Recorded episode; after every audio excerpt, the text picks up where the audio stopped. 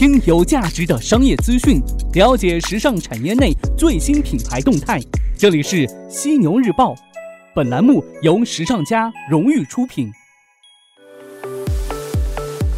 资讯有价值，声音有态度。晚上好，这里是正在为您播出的犀牛日报，我是犀牛主播李平。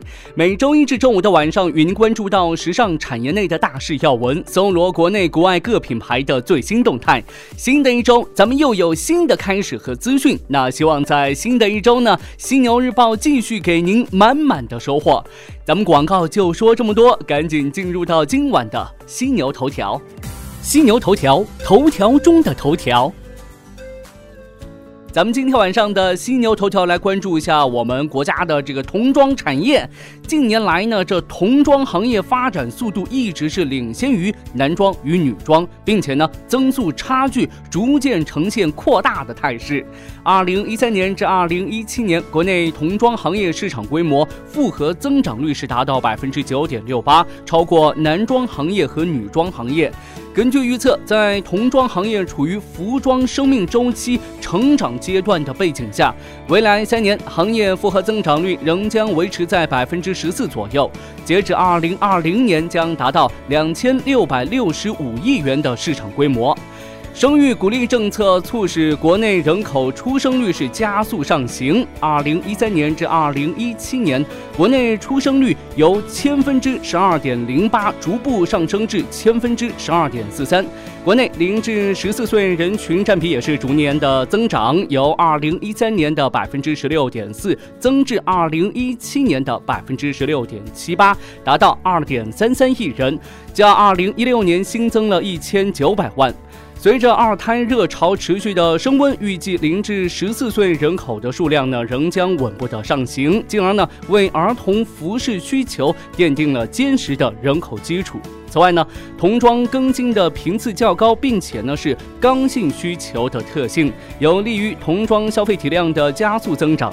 国内童装行业仍处于成长期，近四年市场规模复合增长率是达到百分之九点六八，截至二零一七年，绝对量是达到两百六十六亿美元，已经远超他国，并且呢是仅次于美国。然而，国内童装行业天花板却远远未到。日本、美国、英国三国的人均童装消费支出分别达到五十七点八、九十八点二和一百一十七点四美元，国内却仅为十九点二美元。相比之下的话，国内人均童装消费支出仍有很大的提升空间。长期来看的话，随着二孩经济和消费升级红利的释放，国内童装人均消费支出有望持续的提升，进而呢带动整体童装消费体量增长。从需求端利好国内童装上市公司，那么我国的童装行业未来发展的趋势又是怎样的呢？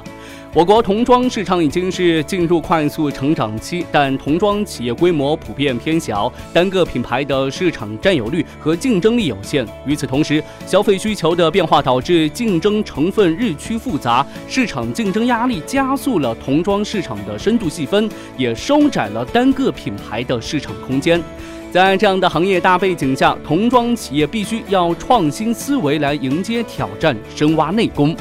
品牌格局逐渐形成，垄断的全国性童装品牌、强势的区域品牌、代理商品牌以及零售商品牌即将出现。品牌从地域、档次、风格类型等多层面形成梯队模式。对此，童装企业必须要精准定位，明确品牌发展方向。一线市场将以国内实力雄厚、竞争力强的本土大品牌与外来高端品牌平分天下，从而呢打破目前外来品牌在一线市场上独领风骚的格局。二三线品牌将以独具规模的本土大众品牌或区域品牌为主，批发市场将出现品质精良、注重品牌形象的批发品牌。还有就是企业运营和终端操作精益化，童装企业要着力提高终端的快速反应能力和盈利能力。终端营销模式呈现立体交叉态势，不但包含百货专柜、商业街街边店、超市店中店、多品牌集合店，还不断涌现出一站式儿童商品购物生活馆和体验馆。同时呢，电子商务也已经成为主力销售的手段。品牌整合营销也渐渐的成为趋势。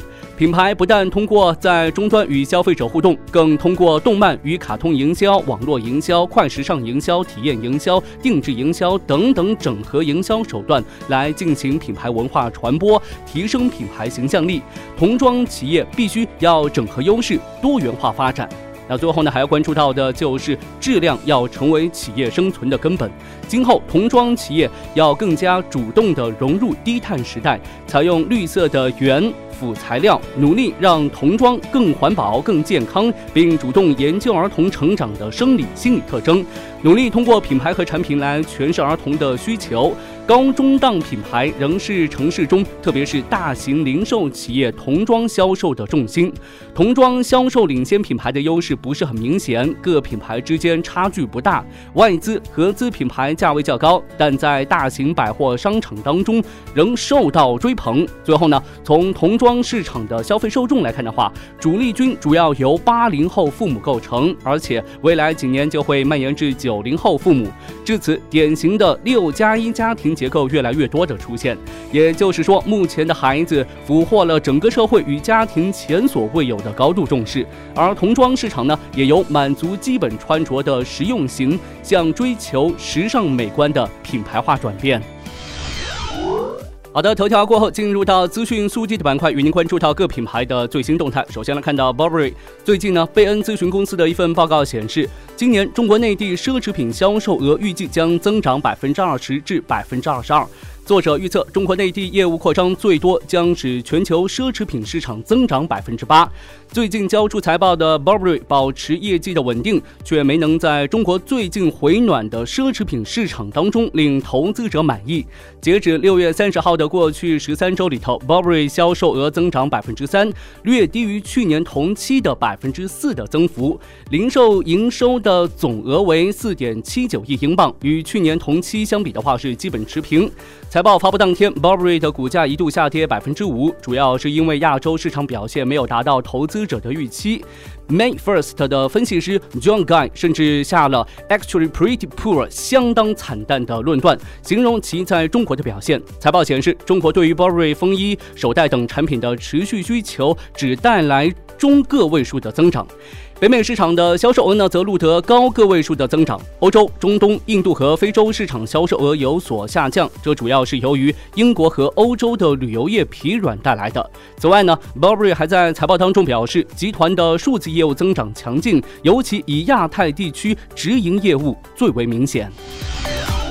再来看到维密这边，乘上香港零售复苏的东风，维密在中国市场加速扩张。根据时尚商业快讯，美国内衣品牌 Victoria's Secret 维密在去年接手已经结业的位于香港铜锣湾金华中心的 Forever Twenty One 旗舰店，用作品牌在香港的首家全品类旗舰店，计划在七月十七号正式开业。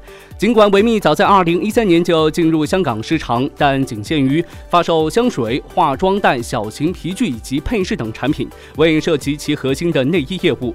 除即将开业的香港旗舰店之外呢，维密先后在上海、成都等地开店。去年大秀前后，品牌还在重庆、北京和苏州新增了三家门店。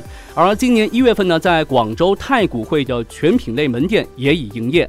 有分析指出，维密在去年三月高调进军中国，反映出的是美国本土市场饱和，品牌急需为陷入停滞的业绩开辟新的增长点。国内品牌这边，首先来看到班尼路。近日呢，班尼路母公司德永家集团发布的二零一八年年报显示，截至二零一八年三月三十一号。德永家总收入上升百分之八点六，至八十五点三一亿港元，应占盈利下降百分之三十六点五，至三点零四亿港元。其中呢，制衣业务联营公司收入减少百分之五十七点六，至三点一三亿港元，应占盈利净亏损三百万港元，下跌百分之六十二点五。同时呢，由于工资成本的上涨，该公司已经关闭了中国内地的厂房。最后来看到小米，几天前呢，小米官方宣布发售自己的第一代篮球鞋，名为异步经典一代篮球鞋，由成都市异步科技有限公司发货并提供售后，售价为两百九十九元。在宣传图当中呢，我们可以看到啊，这双鞋呢搭载了一双篮球鞋最基础的科技。后跟处环抱式的 TPU，中底 TPU 保持了球鞋的稳定性，减震的甜心和 EVA 打造了双重减震模式，让这双鞋呢有着不错的舒适性。超纤鞋面和防滑外底为这双鞋是加分不少。虽然呢没有像 Nike 气垫和阿迪达斯 Boost 这样的黑科技加持，但对于一双净售价两百百九十九元的篮球鞋来说，这样的配置达到了及格线的水平。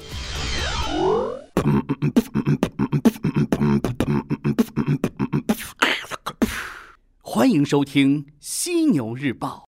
好的，进入到今天最后话题互动的板块。今天晚上咱们来聊什么呢？来把目光放到成都。近日呢，成都地区暴雨造成全城多处积水严重，成都天府新区天府大道南积水更加严重啊！这市民呢靠铲车通过积水路段。这是今年七月成都的第二场造成严重积水的暴雨。前两天呢，成都市公安局青羊区分局官方微博“平安青羊”发布消息。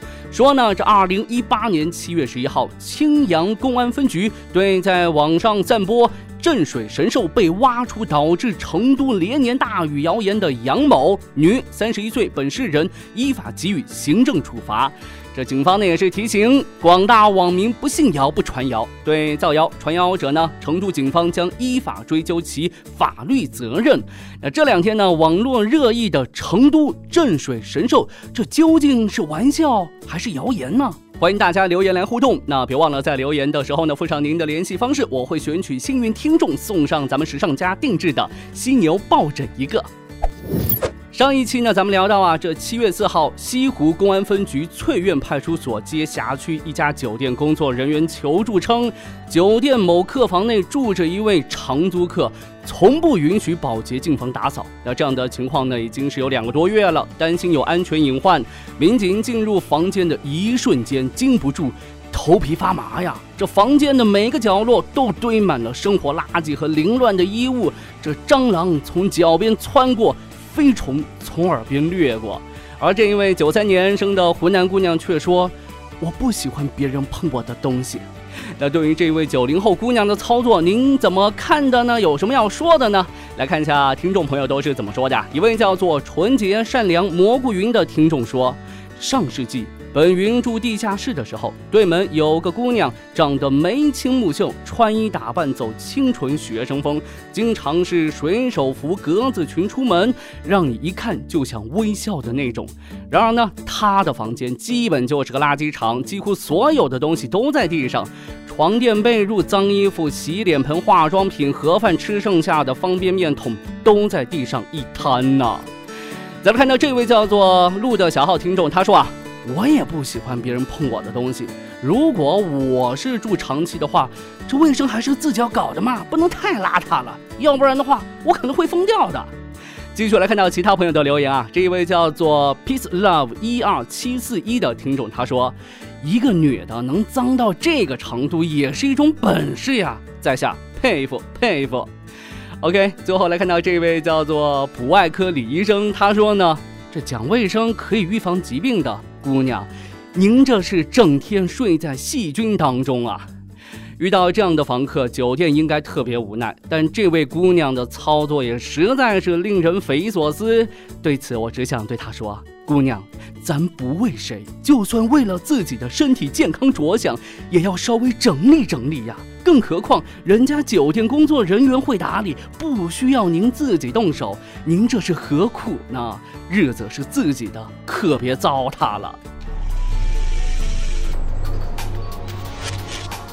OK，今天晚上咱们就聊这么多吧，感谢您的收听，欢迎您吐槽本期节目，我会关注您的每一条留言，同时呢，也欢迎您关注时尚家学院的微信服务号和小程序，时尚时尚最时尚的时尚专家的家，商学院的学院，时尚家学院里的更多精彩等待您的发现。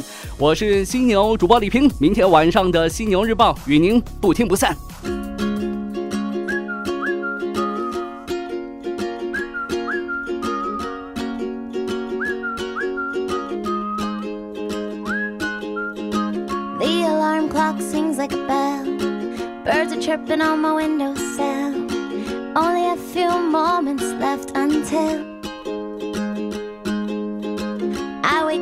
and roll out of bed. Listen to what the weatherman said. Nothing but sunny skies ahead. Everyone's happy, everyone's smiling. The sun is painting the sky today, and it feels so bright.